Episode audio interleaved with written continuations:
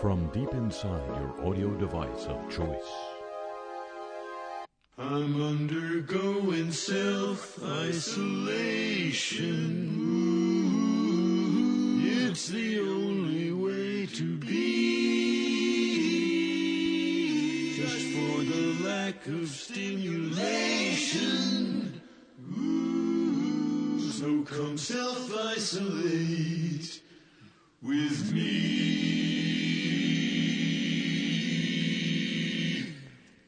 Isolating makes me regretful. Ladies and gentlemen, I am so very sorry. I know I assured myself that there was a certain name that wasn't going to be bandied about on this program anymore after several years. And as I say, I'm sorry to violate that assurance this very day. It's not, you know, it's not by my own volition. I react to what's out there, and it's out there. News broke last night that ex-President Trump has experienced a loss a week before his next impeachment trial begins. The loss, I say, of his entire legal team. No explanation given except that apparently there was a disagreement over the theory of the defense. The lawyers that had been wrangled onto his team, mainly by Lindsey Graham. They were South Carolina lawyers. You can't get, well, you can. They wanted to argue the constitutionality, or lack thereof, of impeaching a former president, a situation that was necessitated when Mitch McConnell delayed the start of impeachment proceedings until a day before Inauguration Day. He's a clever one, that Mitch, isn't he? He's a cutie. The disagreement arose because the ex-president wanted his defense to be, the election was stolen. So they quit. I have two words of advice for him. Legal Zoom. Hello, welcome to Le Show.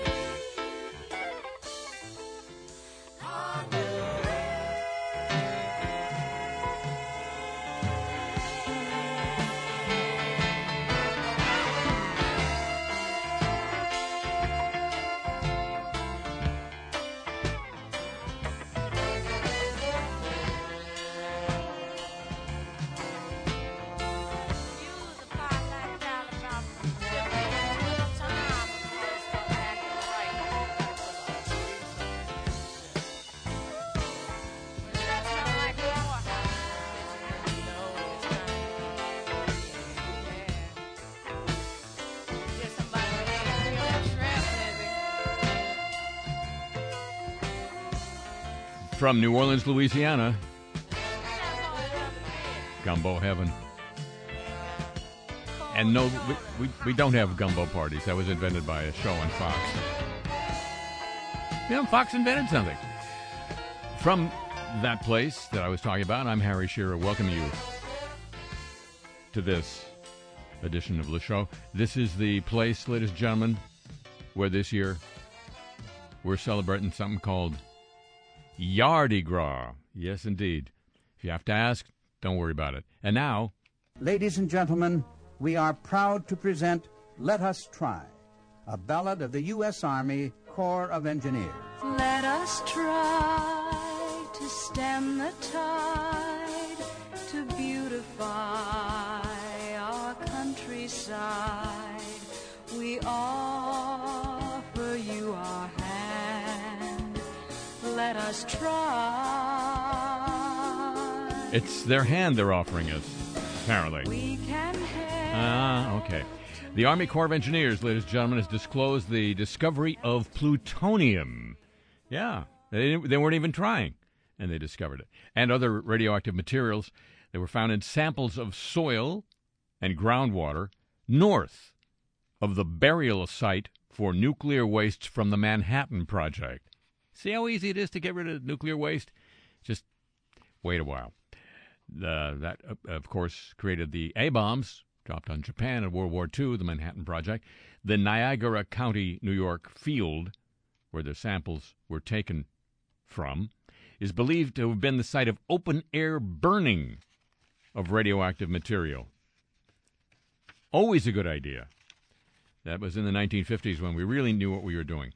That's according to a Corps report, or a Corps record.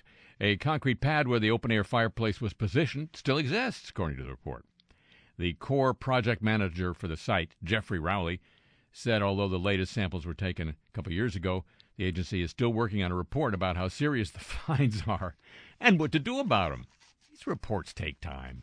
You know, you got to make sure you got enough paper in the printer, get the ink. Come on, not even. He said the Corps eventually will issue a final decision on remediation in the 4-acre field north of the main nuclear waste site. That decision on remediation will come around 2026, according to Rowley. The ink, you can't get the collection of data is just one piece of the pie that's used to determine if there's a risk involved with this parcel, he said, guy from the Corps. If we determine that there's an immediate threat of potential harm, then we would do an immediate response. Obviously, that was not determined. I'm quoting him. The data was posted on the Corps Niagara Falls website shortly before Christmas. It showed uranium, radium, and thorium in almost every soil sample within 30 inches of the surface of the field. They were less common in the soil samples. The groundwater samples, which also showed radium and uranium, were taken from monitoring wells. A small amount of plutonium was found in one groundwater sample. Of course, that's not enough to kill you. Oh, yes, it is. Opponents of the project have long said the possible disruption of radioactivity in the soil is one of the main arguments against it, the project being doing something with that site. You know, developing. Put a drugstore there. What a good idea. You can get some plutonium and some vaccine. Dateline Duluth, in the last few months, people who live along Duluth's Park Point have been picking up shredded aluminum cans on the neighborhood's Lake Superior beach, bags full of shredded aluminum cans. The fragments were inadvertently deposited there last fall when the, guess who, U.S. Army Corps of Engineers dredged sediment from the harbor to help build back the eroding shoreline. Neighbors started noticing the metal-studded sand in October when a woman walking her dog on the beach found a sharp shard of an aluminum can wedged in the animal's paw. What's the matter, Fudge? What's the matter, baby? The dog was fine not long after, said the president of the local community club, that others began to notice more and more bits of metal on the beach, glinting in the sun. That sounds pretty. That could be a T-shirt. Sure enough, neighbors went down there and started collecting the shredded cans and pieces of metal shards on the beach and also in the water, she said. The shredded metal had emerged from the sand along the same stretch of beach that the Army Corps had rebuilt in the fall, according to Minnesota Public Radio. They sprayed about a 50,000 cubic yard distribution of sediment, sand, and silt dredged from shipping channels in the Duluth harbor. Did you know Duluth had a harbor? Come on now. The beach has been severely eroded after years of rising water and monster storms. Those are storms drinking that energy beverage, I guess. Some of the many effects of climate change on Lake Superior, according to Stripes.com. Army Engineers spokesman Bill Dowell says the agency was surprised to hear about the emerging metal. Now they think they know where it comes from. They haven't issued a report yet because, you know, the ink. We believe there was an area that we dredged that hadn't been dredged in some time, that somebody had dumped these aluminum cans probably around the 1970s just based on the vintage of the cans, he said. Corps is basing its opinion on how this happened on the vintage of the cans. Well, that's the old Schlitz label. The Corps did test the sediment before it was dredged to make sure it would be safe to deposit on the beach, but that testing was for toxic materials, not for trash. The dredge equipment does have screens on it, said Dowell, but the screens are about the size that an aluminum can would still fit through. And so that's what we think happened, judging by the vintage of the screens. The Corps is now monitoring the beach. You got to be grateful for that. And the Washington, D.C. Circuit Court ruled against the government this very week, for letting developers build a massive pipeline beneath Sioux lands, Sioux, the tribe, not the legal action, in the Dakotas without an environmental impact study. It's a win for environmentalists, says Courthouse News, and a Sioux tribe called Standing Rock. The parties fight in district court for an injunction that could grind the Dakota Access Pipeline to a halt. Oil has continued to flow through the artery in the last 7 months as the Corps of Engineers appealed the original district court finding that it issued a Dakota Access permit in 2016 without performing the necessary study on how crude oil running beneath the lake along the Missouri River would affect the environment. That judge, the district judge, had gone so far as to rule that the pipeline be emptied pending that environmental review. The appeals court blocked that aspect of the ruling and overturned it this week. You know, the Corps usually does these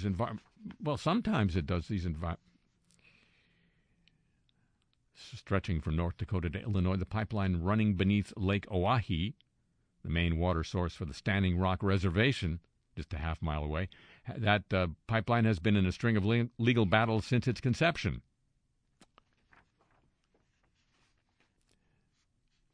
And especially since its birth. In addition to concerns that a possible spill could contaminate their drinking water, the Standing Rock tribe complain that the pipeline degrades their sacred lands. They don't appreciate an improvement when they see one.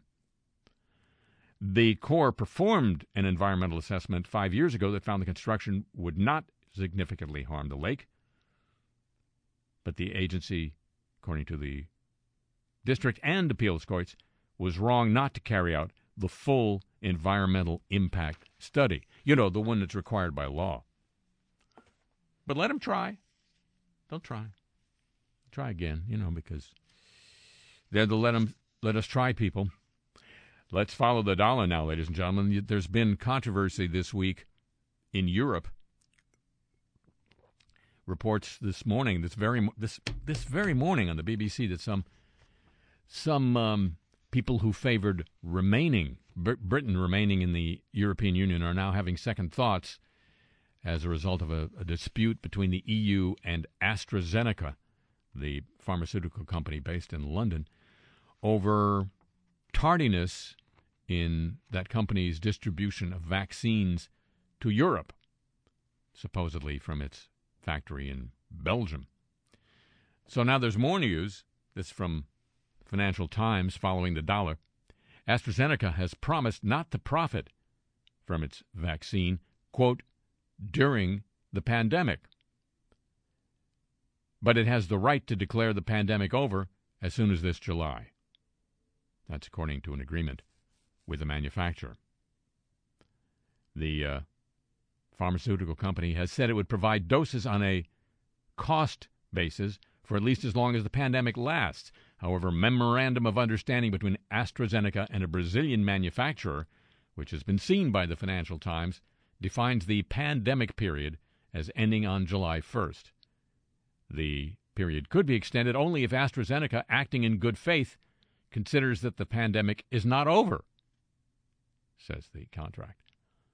Cases globally show no sign of tapering, says the FT. Even optimistic forecasts predict an approved vaccine is unlikely to be wide available for public vaccination campaigns before the middle of next year.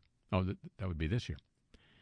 The Memorandum of Understanding outlines the conditions of a deal signed last July between AstraZeneca and Fiocruz, a Brazilian public health institution. It seems it is the drug companies, says the Financial Times, that determine in secret deals who will get access to the vaccine and when. AstraZeneca's chief executive has previously said a number of factors would influence the company's assessment of when the pandemic is over, including the World Health Organization's own analysis, but it hasn't been more specific because, ladies and gentlemen, it could well be trying to follow the dollar. Moving swiftly along from there, not to offend, you know. Our house is a very, very, very smart house. You know ADT? They're one of the, well, they were a burglar alarm company, and now they're a home security company because of the thing. A one-time security engineer for ADT, Telesforo Aviles, all of 35, has pleaded guilty to computer fraud after spying on women through their home surveillance cameras. The Register, the British tech journal, says Aviles added himself as an admin user using his personal email address as he installed customers' home security systems and set up their accounts. That was a nice... Well, he was thinking ahead. You got to give him that credit. That gave him full access to every part of their lives, you see. When some customers questioned why his email address was on their system, he told some it had to be there for testing purposes. But this week he admitted in a federal court to snooping on 220 clients in Texas more than 9,600 times over his career with the Florida-based company, spying on them for his own sexual kicks while they undressed and slept with their partners. It's good to know they undress before sleeping with their partners, but, you know, you got to watch.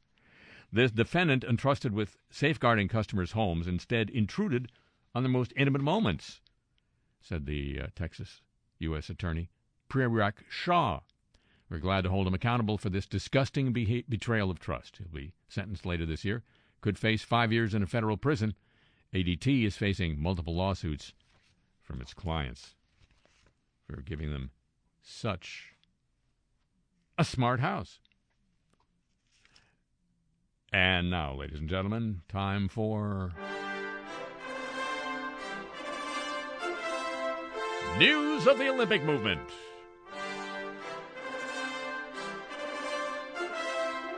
Produced by Jim Ebersol III.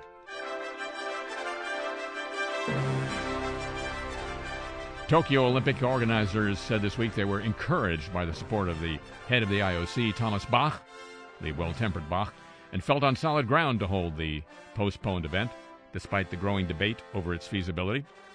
Bach said this week organizers were committed to holding the Tokyo Games safely this year, but admitted for the first time that fans may not be allowed to attend. Large parts of Japan, including Tokyo, are under a state of emergency, you see. Bach said he was very, very confident of holding the games in front of fans in November. This week, He conceded they would now take place behind closed doors. Our priority, he said, is to have a safe Olympics, meaning doesn't want the TV networks and their sponsors to lose. Italy this week approved a decree guaranteeing the autonomy of the country's Olympic Committee. That's just before the IOC was due to impose, or at least discuss imposing sanctions on the host of the 2026 Winter Olympics over perceived government interference in sporting matters. The IOC had threatened to ban the Italian flag and anthem at this year's Olympics, if it's held, over a draft Italian law that hands power over sports funding to a government-run body instead of the National Olympic Committee. So, Italy backed down. Any sanction ahead of Tokyo would have been a major embarrassment. Italy didn't want to be embarrassed. The first Tokyo Olympics test event of 2021 has been postponed. That's because of travel restrictions under Japan's coronavirus state of emergency, according to Agence France-Presse. Agence France-Presse. The artistic swimming test event. I said the artistic swimming test event, which will double as the sport's final qualifier for the Games, and is set to feature around 10 countries, was scheduled to be held at the Tokyo Aquatic Center March 4 through 7. It could now be held in April or May, according to Japanese media outlets, citing sources close to the matter. The International Swimming Federation and Japan Swimming Federation have determined travel restrictions on foreign nationals coming into Japan would make the event too difficult to organize. The two organizations did not immediately respond to requests for comment, and Tokyo 2020 organizers said they would not address rumors.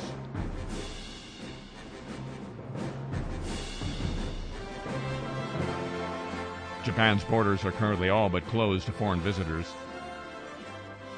until at least February 7th. That's the earliest the state of emergency could be lifted. Athletes coming to Japan to prepare for the Games had been exempt from the entry ban. The government revoked the privilege earlier this month.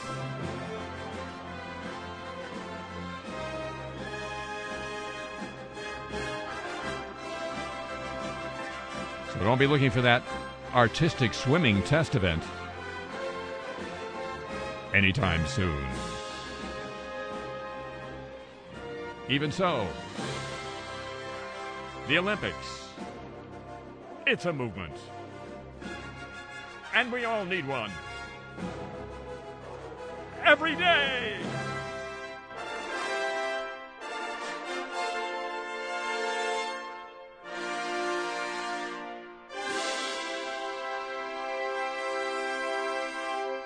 By the way, you may be wondering, as I was, artistic swimming? What the... Yes, ladies and gentlemen, I'm hoping you heard it here first. They've renamed synchronized swimming.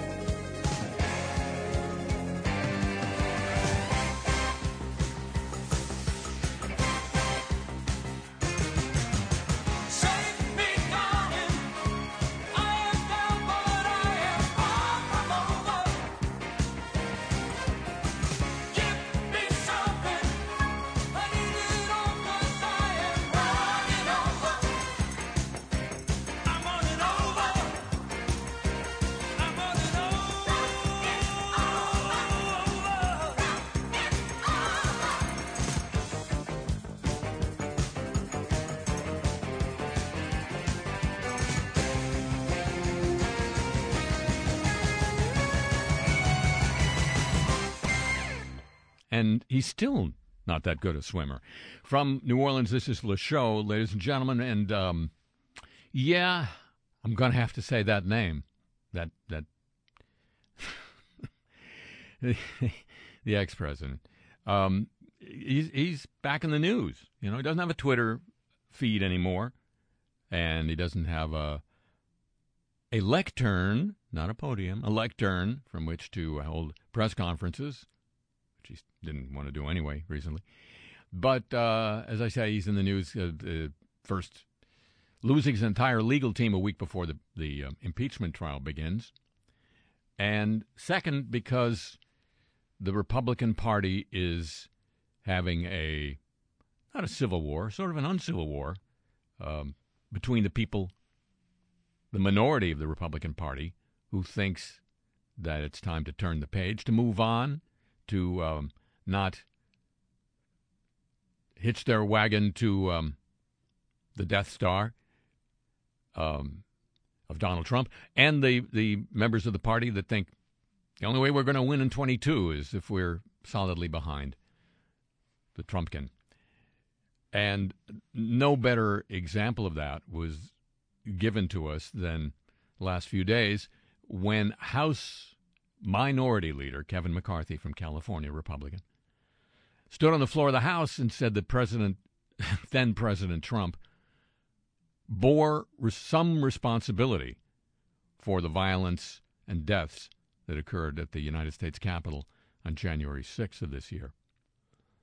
And the soft, kind of squishy sound that followed that was him backtracking on those remarks in subsequent days, culminating this week in him, McCarthy,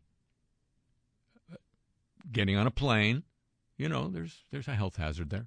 And going down to Florida, there's a health hazard there if you don't wear a mask, to meet with the former president, too. Pose for a lovely smiling picture at Mar-a-Lago. And related to that uncivil war is the case of Congresswoman Marjorie Taylor Greene, a advocate of the QAnon theory of events, which posits that Donald Trump was a brave soul warrior against a government and media riddled with satanic pedophiles.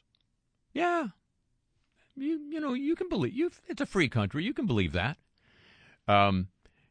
But she's been assigned to the House Education Committee, which smells funny to some people.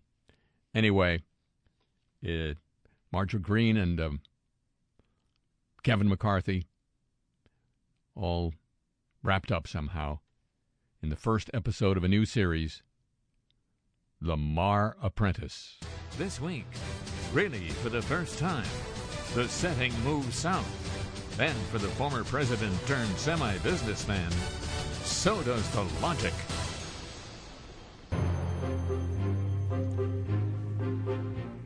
So, Kevin. Yes, sir.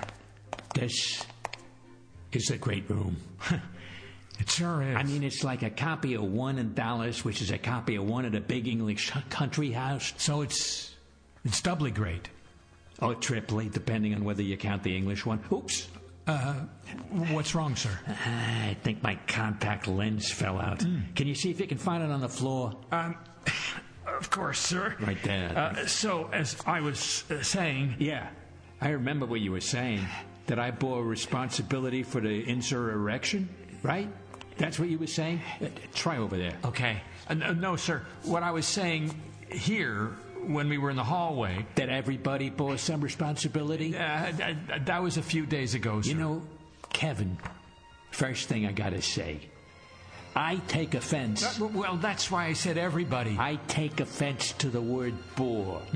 Last time I looked, one thing you can't say about Donald Trump is that he bores anybody or anything. Believe me, he's got the ratings to prove it. Take it from him. What I should have said... Oh, is this it? I can't tell. Keep looking. What I should have said is that everybody bears more responsibility than you. You know, put it in the present tense and everything. Let me ask you straight out. man to whatever. Do you really think Donald Trump bears or bores any responsibility for what happened at the Capitol? As compared to everybody? Sure. If it floats your boat? I'd say everybody bears much more responsibility, way more. Almost all, if not literally all, or more. Hey, you know what? I just remembered. I don't wear contact lenses. But look, before you get up, notice that's like a marble floor, right? Yeah, sure looks like one, all nice and marbled. Yeah, but they're usually cold. Feel that floor, warm, right? Yeah, I just thought it was Florida. Oh, please. This is a cold house. Do me a favor. Sit on that floor for a minute. Just tell me it's not warm. There's underfloor heating all over the place. Okay. I mean... Another thing. You know this Congresswoman Green? Yeah, we have a meeting scheduled for this week. I need to... You know, you really can't tell about the floor with those trousers on. Just slip them off for a minute. Tell me that's not the most amazingly warm marble floor you've ever sat foot on. Okay, right. You know, there's some unhappiness in the caucus about Congresswoman Green, and I just feel I have to... Let me tell you something about that caucus, Kevin. Mm-hmm. There are people in it who don't yet understand that this Trump thing, mm-hmm. is just getting started, right? And she's not one of them, believe me. She should be getting the best chairmanship you've got, don't you think? Well, as minority leader, I don't... You know what, sir? Hmm? This floor is actually really cold. Oh, crap. The Puerto Rican kid must have turned it off for cleaning. Okay. Well, I'll just... It is clean, right? Like, really clean? Very clean, sir. Yeah. I just don't remember where... So, Kevin, your task for this week, mm-hmm. assuming you're still on the team... I think I need to be on the team. Yeah, me too. Great. So, your task is to make really nice with the Green Lady. Well, sir, there's a lot of members who want to expel her. So there you go. Your task is to unexpel her. Can you do it? I can, sir. Good. What I don't seem to be able to do is find my trousers. I thought... Oh, the Puerto Rican kid must have taken them for cleaning. They'll be back in an hour. Okay, well... You can wait in the not-so-great room. Thanks, Kevin. New team, new tasks, new missions. We're gonna make making America great again. Now, the club is his boardroom. The Bar Apprentice. Power is all in the mind.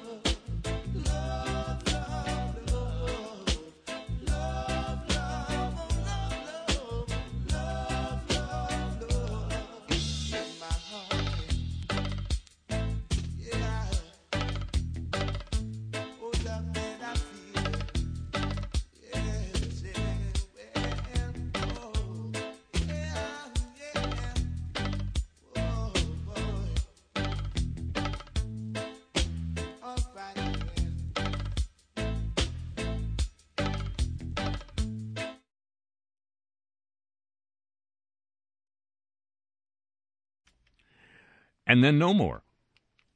Nutty how that happens. Ladies and gentlemen, it's time now for news of the Inspector General. He's not a general. He commands no troops. He's not an inspector. He peeks at no stoops. He's an Inspector General. Oh, yeah. Oh, yeah. Oh, yeah. Ladies and gentlemen, federal officials repeatedly raided a fund earmarked for biomedical research in the years leading up to the pandemic, is all, you see. That's just raided the fund for the biomedical research that might have found who knows what. They spent millions of dollars on unrelated salaries, administrative expenses, and even the cost of removing office furniture. That, according to the findings of an investigation into a whistleblower complaint that was shared with the Washington Post. The investigation was conducted by the Inspector General of Health and Human Services, overseen by the Office of Special Counsel, which takes care of whistleblower complaints. It centered on hundreds of millions of dollars intended for the development of vaccines, drugs, and therapies by the Biomedical Advanced Research and Development Authority, or BARDA. Hey, BARDA, where's that money? An arm of the Health Department of the federal government. The unidentified whistleblower, who is he? Get his name, alleged that officials in the Office of the Assistant Secretary for Preparedness and Response at Health and Human Services, which oversees the biomedical agency, wrongly dipped into the money set aside by Congress for development of life-saving medicines beginning in fiscal 2010, continuing through at least fiscal 2019, spanning, yes, both the Obama and Trump administrations. Get ready to take sides. The Inspector General substantiated some of the whistleblower's claims, finding that staff referred to the agency as the, quote, Bank of BARDA, unquote, and told investigators that research and development funds were regularly tapped for unrelated projects, sometimes at exorbitant rates. I'm deeply concerned about the apparent misuse of millions of dollars in funding meant for public health emergencies, said Special Counsel Henry Kerner in a letter to President Biden. Equally concerning, he said, is how widespread and well-known this practice appeared to be for nearly a decade. He concluded, the Inspector General did, that the agency violated the purpose statute, a cornerstone of federal law, according to the Washington Post. They know their cornerstones. Designed to ensure, the law is that funds appropriated by Congress are used for their intended purpose. That's why it's called the Purpose Law, you see. For decades, the Defense Department has relied on covert and classified special ops troops to kick in doors, raid high-value targets throughout the world. The department's Inspector General's office now may be taking its first broad look at whether those shadowy strike forces, according to the New York Times, committed war crimes along the way. The office sent a memo this week to the Joint Chiefs of Staff and Special Operations Command, advising them it is beginning an inquiry into whether the forces overseen by the command, your Army SEALs, your Navy SEALs, your Army Delta Force, your Marine Raiders, and others, have programs in place to ensure they are following the law during combat, and whether they are reporting troops when those laws are broken. Yeah, they do that. The four-paragraph memo, first reported by a publication called Task and Purpose. They're following the Purpose Law and the Task Law, I guess, could have seismic repercussions in the special ops community, which conduct missions with little oversight, backed by a military and nation that often idolize the elite fighters.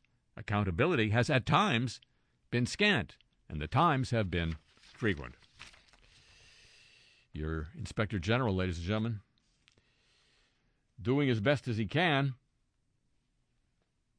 You got to give him that. And now, the apologies of the week. We're so sorry. Got to start with this one. This is a former member of QAnon, a former follower of QAnon, being interviewed by Anderson Cooper. Did you at the time believe that Democrat, high-level Democrats and celebrities were worshiping Satan, drinking the blood of children. Anderson, I thought you did that, and I would like to apologize for that right now. So I apologize for thinking that you ate babies. But yeah, 100%. You actually believe that I was drinking the blood of children? Yes, I did. Was it something about me that made you think that? It's because Q specifically mentioned you, and he mentioned you very early on. He mentioned you by name, and from there, he also talked about, like, for example, like your family. But yeah, and I'm gonna be honest, like, people still talk about that to this day. I know I do. Was it something about you? Maybe the New Year's Eve show. Dateline, Ringwood, New Jersey. Trustee Andrew Burgoyne, until recently a member of the school board's Harassment, Intimidation, and Bullying Committee, refused calls this week for his resignation after he acknowledged posting divisive and hurtful comments on social media. He opened Monday's school board meeting by apologizing for comments made on Parler that disparaged politicians with profane insults, and in response to a post on diversity training, likened college instruction to brainwashing. Burgoyne is a father of three who works as an electrician and building maintenance supervisor, said he inappropriately engaged in, quote, some political banter, unquote, and vowed to learn from his mistakes. Parler, in case you didn't know, is a social media account favored by conservatives and those further to the right.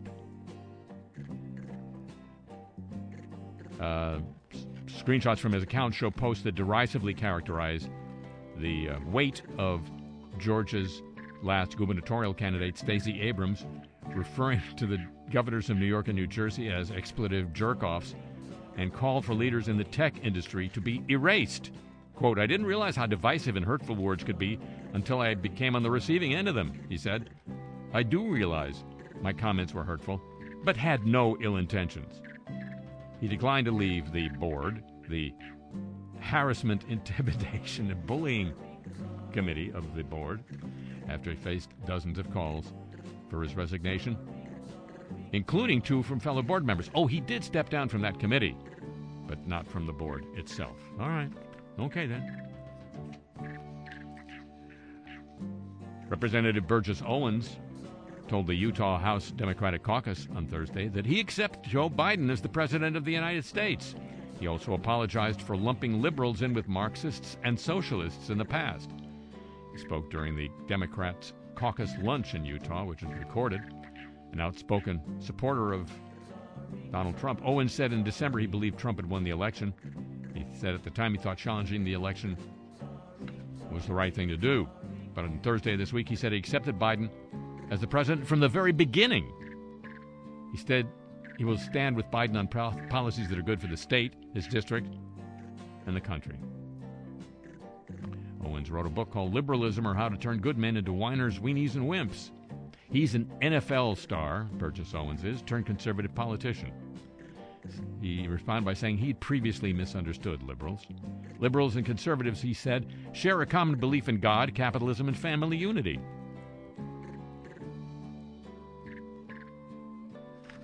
All right, enough about him. Texas residents got a startling warning Friday of this week. Be on the lookout for a 3-foot, 1-inch male, red hair, weighing approximately 16 pounds, armed with a kitchen knife. The killer doll Chucky is suspected of killing his son Glenn, according to an Amber Alert sent out 3 times by the Texas Department of Public Safety. No, Chucky has not come to life, nor absconded with his creepy son. The alert was a test shared by accident. Safety officials apologized for the alert, calling it the result of a test malfunction. Quote, we apologize for the confusion this may have caused and are diligently working to ensure this does not happen again. What about a copyright or trademark infraction on Chucky? I'd be calling Trumpso lawyers. Dateline Shawnee, Kansas, officials in Johnson County apologized and pledged to improve logistics for the Phase 2 vaccine rollout. Many Older residents had to wait in line outside on a cold day.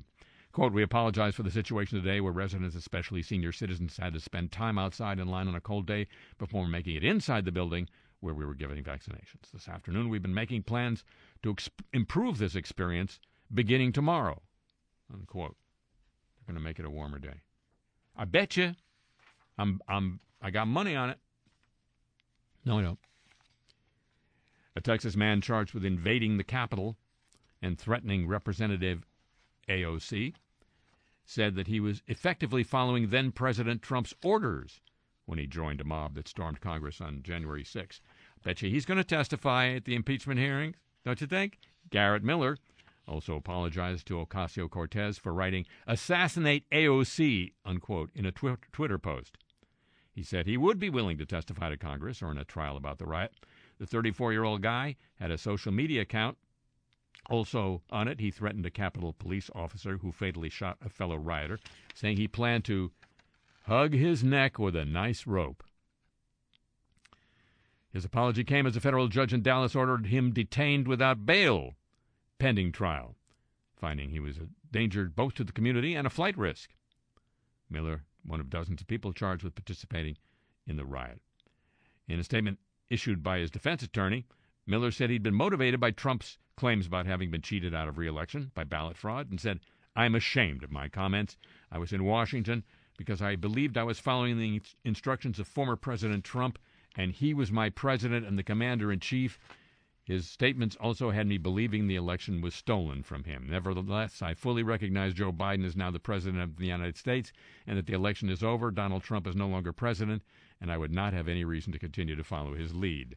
While I never intended to harm Congresswoman Ocasio-Cortez nor harm any members of the police force, I recognize that my social media posts were completely inappropriate. They were made at a time when Donald Trump had me believing that an American election was stolen. I want to publicly apologize to Congresswoman Ocasio-Cortez and the Capitol Police officers. I have always supported law enforcement, and I am ashamed by my comments. He said he was not armed when he entered the Capitol. He said until very recently he had not been interested in or involved in politics. Nevertheless, what Donald Trump had been saying about the election really got to me. I guess he's really afraid of a little jail time. I guess he's heard the stories. Deadline Syracuse, New York, on a normal day, Onondaga County's website gets about 20,000 clicks. In 45 minutes last Thursday, the website recorded 767,000 clicks. That's because the county opened 900 slots for coronavirus appointments. The vaccinations page got 480,000 clicks alone. Of course, the page crashed, automatically responding as if there had been a hacking attempt, according to the county executive. I apologize for that, he said. Eventually, the website came back online. Enough people were able to get through to fill the slots in minutes, but the county executive, Ryan McMahon, said the incredible competition for slots shows just how far the vaccination rollout has to go. Hey, everybody loves slots. Especially loose ones. There are roughly 70,000 people in Onondaga County who qualify for vaccine right now. The vast majority are being turned away. I've asked for 18,000 doses, McMahon said. They sent us 1,000. Actor Park Yoon-seuk, a star in a popular Korean TV series, The Penthouse, War in Life, has apologized after being criticized for abandoning his pet dog. We're getting serious. Quote, it is my fault I failed to take charge of a living animal for its whole life. I admit I am wrong and have been reflecting upon my action, the 36-year-old wrote on Instagram. I don't want to make any excuses. I'm the one who has to change so other people may realize the seriousness of the issue. The statement came after he denied allegations he'd abandoned the dog and other pets. My acquaintances have been raising my pets on my behalf and thankfully reveal that the animals are being well cared for. But this does not mean I'm not at fault. I was selfish. I will take this opportunity to showcase a better version of myself in the future. No, that's not selfish. He appeared with his pets on a reality show, I Live Alone, making headlines for his affection for the animals. But a person who identified himself as Park's former classmate from school claimed online the actor has abandoned other pets. Previously, my college classmate once told me, said his former classmate, that he switched to a smaller dog because his girlfriend at the time was not fond of the beagle he had. Who doesn't like beagles? Harvard's not the answer to that question. Harvard has formed a steering committee to catalog and develop policies around the human remains housed in the school's museums, according to the university president, following a review by the Peabody Museum, which found that the museum holds the human remains of at least 15 individuals of African descent who were likely to have been alive during slavery. This important work, he said, is long overdue. On behalf of the university community, I apologize for Harvard's role in collection practices that place the academic enterprise above respect for the dead and human decency. They can apologize for the year I spent there. Lee Jae-yong, the de facto head of Samsung Group, has expressed an apology to his employees following his imprisonment, as he asked workers to maintain their work despite his absence. He was sentenced to 2.5 years after a retrial of a bribery case involving the former president of Korea. The vice chairman of Samsung was put behind bars less than 3 years after he was allowed to walk free. Samsung Blue. U.S. climate envoy John Kerry has apologized with humility for the absence of the United States from the Paris Climate Accord. Of course, President Trump got out of it. Now Kerry, as a climate spokesman for the administration, the Biden administration, is getting back in. Top U.S. Capitol security officials apologized this week for failings during the deadly attack on the building. The officials specifically acknowledged a number of missteps, conflicting intelligence, inadequate preparation, and insufficient mobilization of partner agencies, and called for improving accountability systems and communications structures. More communications! The Apologies a Week, copyrighted feature of this broadcast.